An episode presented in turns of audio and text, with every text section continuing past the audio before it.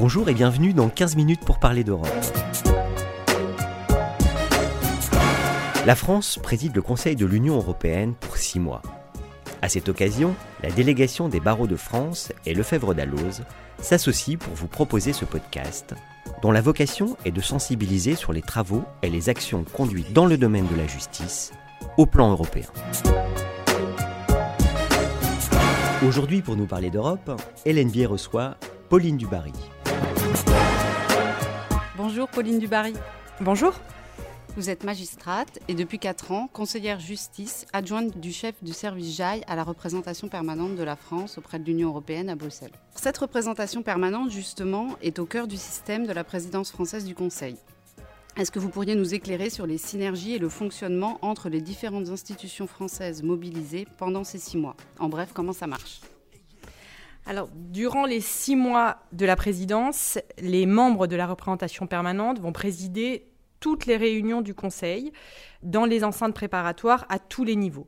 Alors, les réunions du Conseil elles-mêmes seront présidées par les ministres, mais pour toutes les autres réunions, ce sont en effet les personnes de ce qu'on appelle la RP qui vont présider. Pour le COREPER, qui est l'instance centrale qui réunit tous les ambassadeurs. Donc le Coreper est présidé par l'ambassadeur représentant permanent de la France auprès de l'Union européenne ici à Bruxelles, Philippe Leglis-Costa. Et pour tous les groupes de travail qui, dans chaque domaine, préparent les travaux du Coreper et du Conseil, ce sont les conseillers de l'ARP euh, qui vont présider euh, chacun euh, pour leur groupe les travaux. Pour ces présidences, nous allons tous être assistés, et nous sommes déjà assistés, par euh, une, une, administration européenne qui est le secrétariat général du Conseil. Donc l'ARP joue en effet un rôle très particulier à Bruxelles pour la conduite de ces négociations au sein des instances du Conseil, dans les relations avec toutes les autres institutions européennes, la Commission, le Parlement en particulier, et évidemment en cohérence avec les objectifs définis par les autorités françaises. Donc ça veut dire que l'ARP joue un rôle central, mais bien entendu avec ses correspondants à Paris. L'ARP n'est pas seule. Pour chaque négociation, nous constituons une équipe avec les représentants des ministères compétents et le secrétariat général aux affaires européennes, qui est un service de Matignon, ce qui permet d'assurer la bonne articulation entre l'avancement des négociations et le cadre d'ensemble de la présidence française. Une petite précision, durant la présidence française, la chaise de la France n'est pas vide, elle est occupée par la délégation française, donc il y a des experts des ministères qui tiennent la chaise de la France au sein du Conseil, où tous les États membres sont représentés, mais il est de tradition euh, que l'État membre qui tient la présidence ne s'exprime pas. Donc ça veut dire que les experts français, pour permettre de garantir l'impartialité de la présidence française, sont présents mais ne s'expriment pas pendant les six mois de la présidence française. Alors on parle de JAI pour justice, affaires intérieures. Mais, finalement, pourriez-vous nous dire quel sujet cela recouvre et puis nous expliquer comment s'articulent les dossiers et les compétences avec les autres formations, comme par exemple le Conseil Affaires Générales, en charge de la protection de l'état de droit et des valeurs de l'Union européenne? Alors en effet, le, le Conseil JAI, c'est l'une des composantes du Conseil de l'Union européenne. Et donc, il réunit d'une part tous les ministres de la Justice et d'autre part tous les ministres de l'Intérieur. Donc, c'est l'une des formations du Conseil qui a elle-même deux déclinaisons, une déclinaison justice, une déclinaison intérieure. Les ministres de la Justice s'occupent assez logiquement de la coopération judiciaire en matière civile, en matière pénale, du droit pénal matériel, des droits des victimes, des droits fondamentaux, par exemple de la protection des données. C'est au sein d'une des enceintes qui dépend euh, du Conseil JAI que le RGPD, le fameux RGPD, a été négocié. Les ministres de l'Intérieur, eux, sont chargés des migrations, de la gestion des frontières, de la coopération policière. Le Conseil JAI se réunit toujours pendant deux journées. Il y a une journée justice, une journée intérieure. Il se réunit au minimum quatre fois par an. Il peut se réunir davantage en cas de crise. Par exemple, euh, voilà, quand, il y a un attentat euh, important sur le territoire européen, il y a souvent une réunion extraordinaire des ministres qui est, qui est organisée. Et donc, comme je l'expliquais tout à l'heure, pour chaque formation du Conseil, il y a de très nombreuses déclinaisons, de très nombreux groupes de travail au sein desquels chaque texte est négocié et donc qui préparent les travaux du Conseil. Ce sont ce qu'on appelle des instances préparatoires et ce sont ces instances préparatoires que tous les conseillers de la RP nous présidons. Donc c'est notamment mon cas. Par exemple, en matière de justice, il y a un groupe qui est spécialisé en matière pénale, au sein duquel sont négociés tous les instruments de coopération pénale, tous les instruments d'harmonisation du droit pénal matériel. Il y a un autre groupe qui est chargé de la matière civile. Il y a un autre groupe qui est chargé des droits fondamentaux. Voilà, ce sont quelques exemples euh, parmi d'autres.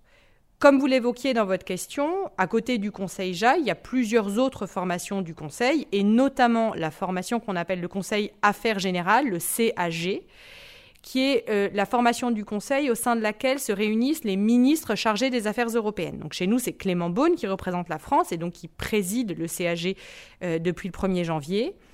Et c'est en effet au sein de cette formation du Conseil qu'est présenté le rapport annuel de la Commission en matière d'état de droit euh, et que se tient le dialogue sur l'état de droit. C'est également au sein de cette instance que sont pilotées les procédures dites article 7 pour article 7 du traité sur l'Union européenne, euh, qui sont des procédures en matière d'état de droit qui ont été engagées et qui portent sur la situation dans deux États membres, la Pologne et la Hongrie. Ça ne veut pas dire que les ministres de la Justice ne suivent pas du tout ce qui se passe en matière d'état de droit. Ils sont informés de ces travaux très régulièrement, notamment par le commissaire à la justice Didier Reinders.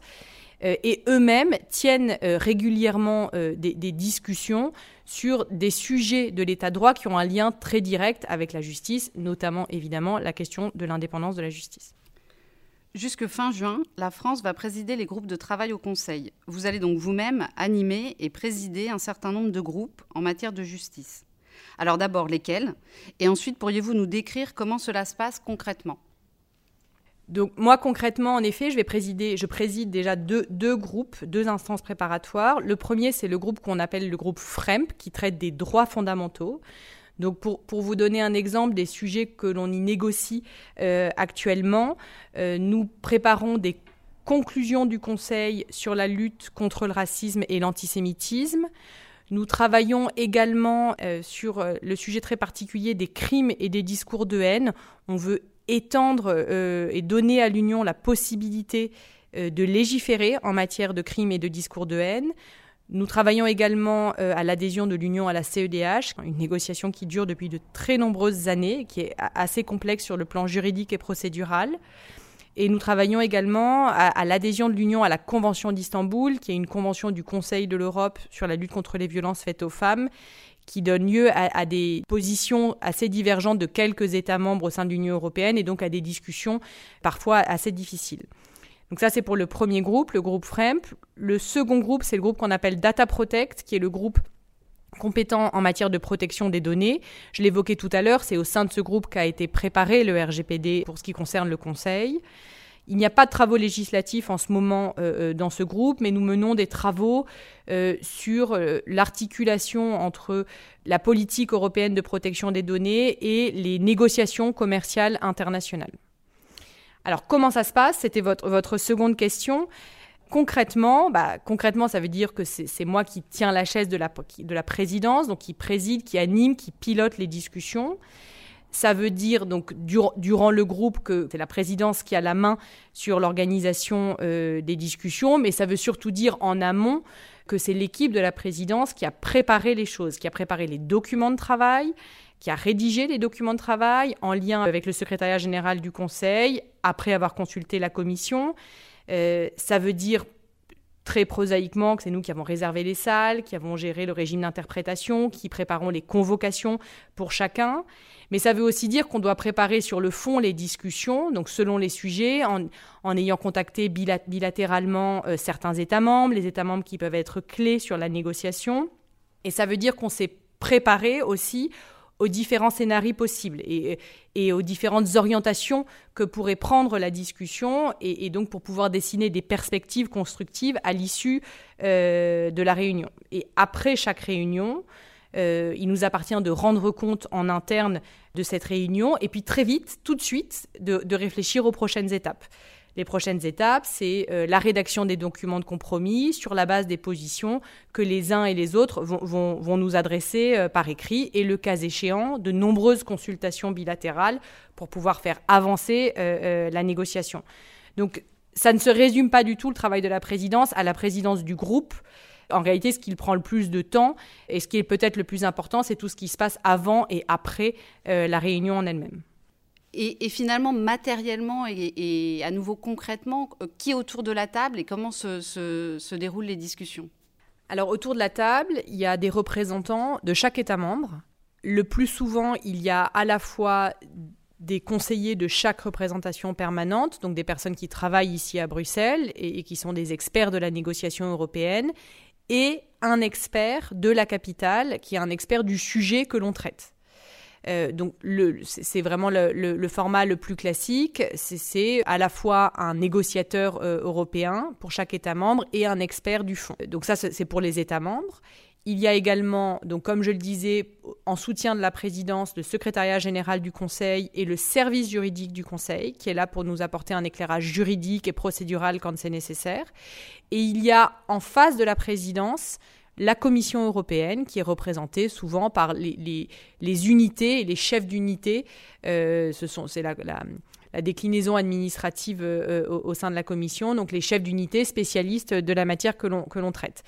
Ce sont des salles gigantesques, évidemment, parce qu'on est tout de même 27 États membres, euh, et on, on, est tous assis toujours dans le même ordre, les États membres, mais les États membres se déplacent tous les six mois selon qu'ils se rapprochent de leur présidence. Donc ça veut dire concrètement que la présidence et la commission sont toujours assises au même endroit, l'une en face de l'autre, euh, souvent au bout d'une très très longue table.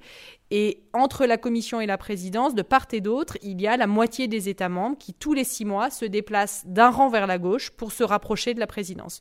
Donc quand on est conseiller dans une RP et qu'on se rapproche progressivement de la présidence, ça veut dire que la pression monte et le stress monte parce que on sait qu'on se rapproche de ce moment à la fois euh, absolument passionnant, mais tout de même qui est un vrai défi professionnel euh, qu'est la présidence. Le rôle d'une présidence consiste notamment à permettre de trouver des accords à 27. Quelles sont selon vous les clés de réussite pour atteindre de tels compromis au sein du Conseil? Je commencerai déjà par dire que, euh, en effet, assumer la présidence, c'est une très grande responsabilité euh, d'un État membre et de chaque État membre, chacun son tour, à l'égard de tous les autres États membres. C'est vraiment une opportunité, évidemment, pour un État membre de, porter, de mettre en avant certaines de ses priorités, parce que l'État membre qui assume la présidence a la main sur l'agenda, euh, et comme je le disais, c'est aussi lui qui rédige les compromis mais il ne peut pas le faire en mettant en avant uniquement ses positions, parce que ça ne fonctionnerait pas. Il est vraiment tenu euh, euh, par un, devoir euh, d'impartialité à l'égard des autres, et s'il ne l'était pas, les autres États membres ne manqueraient pas de lui reprocher, et donc la, la, négociation ne pourrait pas aboutir. Donc la première chose, c'est à la fois d'assumer cette responsabilité et de l'assumer en faisant preuve d'impartialité. Ensuite, il y, a plusieurs composantes. Une composante procédurale, il faut connaître les règles pour, assumer la, présidence. Donc, il faut connaître les règles, le fonctionnement procédural, le, fonctionnement institutionnel à Bruxelles, qui est incontestablement assez complexe, très différent de ce qu'on connaît chacun euh, dans nos États membres. Il faut connaître les règles de vote, connaître les interlocuteurs, comprendre comment les choses peuvent se passer. Donc, ça, c'est pour la forme, je dirais. Sur le fond, il faut une très grande maîtrise du fond des dossiers euh, euh, que, l'on négocie, à la fois en saisir les enjeux, les, les, questions très techniques, les questions très politiques, il faut comprendre et il faut rapidement être en mesure d'identifier les lignes de démarcation au sein du Conseil, les lignes rouges des différents États membres pour pouvoir euh, e-, être en capacité de dessiner des compromis. Ensuite, pendant chacune des réunions du Conseil. Alors, par exemple, une réunion du Conseil sur un texte, ça peut varier euh, en fonction de la taille du texte, de l'intensité de l'enjeu. Parfois, on y passe trois heures tous les mois. Parfois, on y passe euh, des journées pleines plusieurs fois par mois. Ça, ça dépend vraiment de ce qu'on est en train de négocier. Et donc, la présidence, pendant toutes ces réunions, et également pendant les réunions bilatérales qu'elle mène, elle doit toujours être en position d'écoute active. Elle doit vraiment écouter pour comprendre, mais elle doit écouter de manière constructive pour toujours voir quel peut être le, compromis possible, quelle peut être la porte de sortie. Et ça, ça nécessite, pour être en mesure euh, d'avoir une écoute vraiment active, ça nécessite un, vrai travail euh, de préparation. Tout ça pour dire que la présidence, c'est en effet un, rôle un peu d'équilibriste, parce que les, positions des États membres vont parfois dans des sens complètement contraires. La position de la Commission compte également. Euh, la Commission, c'est elle qui a proposé le texte quand on est sur du travail législatif. C'est elle qui a l'initiative à l'origine, mais on doit tout de même continuer à tenir compte de la position de la Commission, qui est toujours présente euh, durant nos négociations, parce que si la Commission s'oppose au compromis final du Conseil, la règle de vote change. Là où la plupart du temps on est à la majorité qualifiée, si la Commission s'oppose, on a besoin de l'unanimité du Conseil pour pouvoir faire adopter le texte. Donc ça veut dire qu'en plus, on doit aussi, il y a, euh, cet autre interlocuteur qu'on doit écouter euh, activement durant la négociation.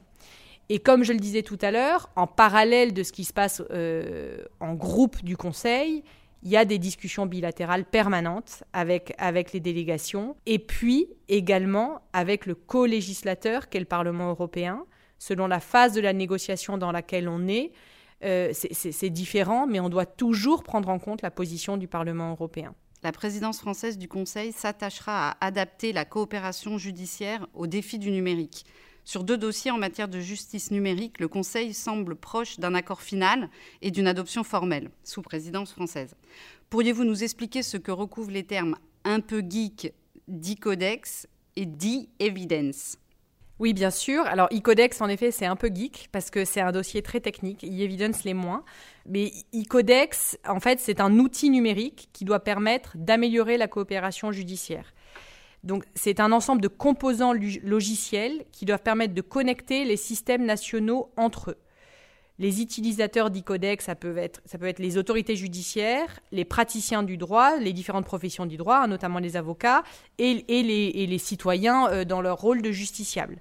Donc l'objectif, c'est que tous les utilisateurs d'e-codex puissent envoyer et recevoir par voie électronique des documents, des formulaires juridiques, des éléments de preuve ou d'autres informations de manière à la fois rapide mais aussi sécurisée, ce qui est absolument fondamental dans le cadre d'une procédure judiciaire. L'idée d'Icodex, c'est de mettre en place des réseaux de communication décentralisés qui soient interopérables avec les systèmes nationaux. Donc pour toute la coopération judiciaire en matière euh, euh, civile et pénale. C'est en effet une négociation qui est terminée, euh, c'est-à-dire que le Parlement et le Conseil sont parvenus à un accord sur un texte de compromis on en est actuellement au stade de l'adoption formelle du texte. Il y a une phase de vérification par les juristes linguistes parce que nos textes sont négociés la plupart du temps, et, certains le regrettent, sont négociés en anglais euh, entre les différents acteurs institutionnels. Et à la fin de la négociation, on s'est mis d'accord sur un texte anglais, mais il faut évidemment ensuite adapter euh, toutes les versions linguistiques du texte dans toutes les langues officielles de l'Union avant de permettre l'adoption formelle du texte. Donc on est dans cette phase pour euh, euh, ce règlement e-codex. E-evidence, c'est très différent, c'est autre chose. E-evidence, c'est un outil pour la coopération euh, pénale, pour, les praticiens du droit pénal. C'est une proposition de texte qui vise à permettre aux autorités judiciaires pénales de saisir directement les différents fournisseurs, euh, les, différentes entreprises numériques pour qu'elles leur adressent les preuves électroniques sans passer à chaque fois par le canal de l'entraide pénale internationale ou de, l'entraide pénale européenne qui est, qui est euh, beaucoup plus efficace que l'entraide pénale internationale mais qui nécessite quand même euh, un envoi d'une autorité judiciaire A à une autorité judiciaire B. Alors que là, l'objectif, c'est de permettre à l'autorité judiciaire qui veut engager les poursuites ou qui a engagé les poursuites de saisir directement le fournisseur, l'opérateur privé, pour qu'elle lui adresse les éléments de preuve. Donc ce texte est à la phase de trilogue. Ça veut dire concrètement que la Commission européenne a présenté son initiative en 2018. C'est une négociation qui dure depuis de nombreuses années. Euh, le Conseil et le Parlement ont d'abord, et c'est toujours comme ça, chacun adopté leur position sur le texte.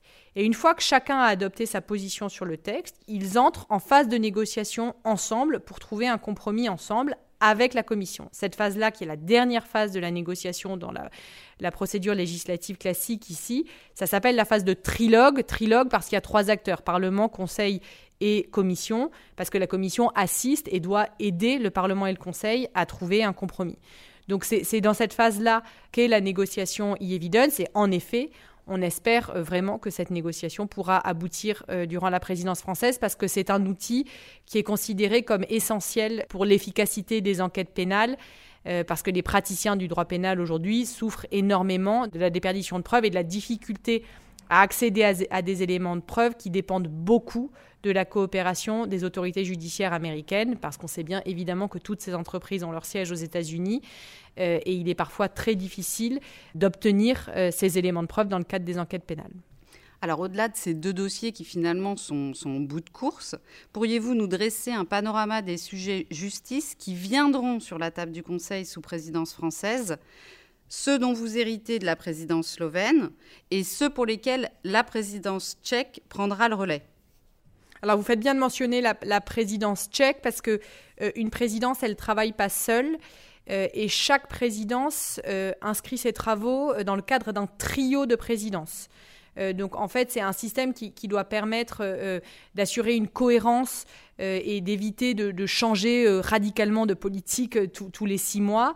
Donc les, les, présidences sont organisées en trio et donc nous, la France, on inaugure un nouveau trio et on forme un trio avec les Tchèques et les Suédois qui prendront la présidence après nous, chacun leur tour. La particularité de la présidence française, c'est qu'il y a de très nombreux nouveaux sujets sur la table. La Commission a adopté de très nombreuses euh, initiatives législatives à la fin de l'année 2021 et, ça va un peu continuer durant le semestre. Donc on a de très, très nombreux nouveaux sujets qui seront donc évidemment repris par les Tchèques. Le premier d'entre eux, pour ce qui concerne la justice, c'est euh, la proposition de directive sur la lutte contre la criminalité environnementale, qui figure évidemment assez haut euh, dans, nos priorités. Un autre sujet très important sur le plan politique pour lequel on attend la proposition législative de la Commission, c'est la lutte contre les violences faites aux femmes. C'est un texte qui devrait être sur la table du Conseil au mois de mars. Un autre sujet également politique qu'on attend euh, dans le courant du printemps, c'est une initiative législative pour lutter contre les procédures dites baillons. C'est l'instrumentalisation euh, des procédures judiciaires par certains qui veulent faire taire des journalistes ou des lanceurs d'alerte qui veulent dénoncer euh, certains actes délictueux commis par de, souvent de, de grandes entreprises. C'est ce qu'on appelle en anglais les slaps. Donc ça, ce sont des textes un peu politiques qui sont déjà ou qui vont être sur la table du Conseil. Il y a deux textes que, pour lesquels on vient de, démarrer la négociation au sein du Conseil, qui sont un peu la continuité de ce qu'on évoquait tout à l'heure avec e-codex pour renforcer la numérisation. Euh, c'est un texte pour euh, créer une plateforme pour les équipes communes d'enquête et un deuxième texte qui euh, devrait permettre à Eurojust de créer un registre antiterroriste pour permettre euh, un meilleur partage d'informations et une meilleure coopération entre les autorités judiciaires des États membres en matière de lutte contre le terrorisme. Un autre sujet très important que j'évoquais tout à l'heure, c'est la lutte contre les crimes et les discours de haine. Donc ça, c'est une, procédure un peu différente, mais c'est aussi une initiative qui a été adoptée par la Commission au mois de décembre. Donc on, commence les discussions et on espère aller le plus loin possible euh, au sein du Conseil pour avoir du, soutien politique euh, euh, de tous les États membres. Enfin, je citerai un dernier sujet qui est la lutte contre le racisme et l'antisémitisme.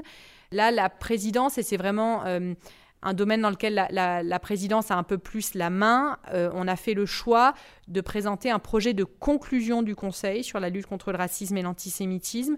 Des conclusions du Conseil, c'est un texte qui n'a pas de valeur normative, ce ne sont pas des travaux législatifs, mais c'est une position du Conseil politique et symbolique qui permet au Conseil de s'engager euh, dans une voie et dans une direction et de faire ressortir des sujets particulièrement importants en matière de droits fondamentaux. Et donc la France a choisi de traiter les sujets de la lutte contre le racisme et l'antisémitisme qui, nous paraissent évidemment absolument euh, fondamentaux, malheureusement, par les temps qui courent. Pour finir cet échange, quels seraient selon vous les critères et indicateurs d'une présidence française réussie en matière de justice? C'est une question difficile alors évidemment, tout dépend du type de procédure et du stade de la procédure euh, auquel nous étions euh, le, 1er janvier. Donc on ne peut pas avoir euh, une, une, règle générale et je ne pense pas qu'il y ait d'indicateur de la réussite d'une présidence. Donc comme je disais, ça dépend des dossiers. Donc pour certains dossiers, ce sera évidemment, on, vise une adoption finale. Pour d'autres, on espère que le Conseil pourra adopter sa position. pour d'autres, on espère avoir terminé un deuxième examen complet du texte euh, entre les États membres. Donc c'est vraiment très variable. Et comme je le disais tout à l'heure, la présidence française démarre avec un nombre historiquement élevé de dossiers législatifs en cours. Euh, donc si évidemment on pouvait terminer la présidence avec un petit peu moins de dossiers législatifs en cours, ce serait une grande satisfaction. Mais je dirais que euh, l'un des, critères aussi de la réussite d'une présidence, c'est d'être certain que chaque État membre ait été entendu et qu'aucun État membre n'ait l'impression d'avoir été complètement laissé de côté par la présidence. Euh, et donc que chacun, dans les textes de compromis, retrouve, euh, retrouve ses positions, retrouve euh, ce qui était important pour lui, c'est voilà, les, demandes de ses experts. Je pense que c'est avant tout ça, parce que ce qui compte, c'est que tout le monde se, se sente inclus dans la, dans la procédure qui est une, vraie procédure qui, repose sur la participation euh, de chacun des acteurs et donc de chacun des États membres. Merci Pauline Dubarry. Merci à vous. 15 minutes pour parler d'Europe, c'est fini pour aujourd'hui. Podcast inédit, nous espérons susciter le réflexe européen. Nous espérons donc vous retrouver, plus nombreux encore, au prochain épisode. À bientôt.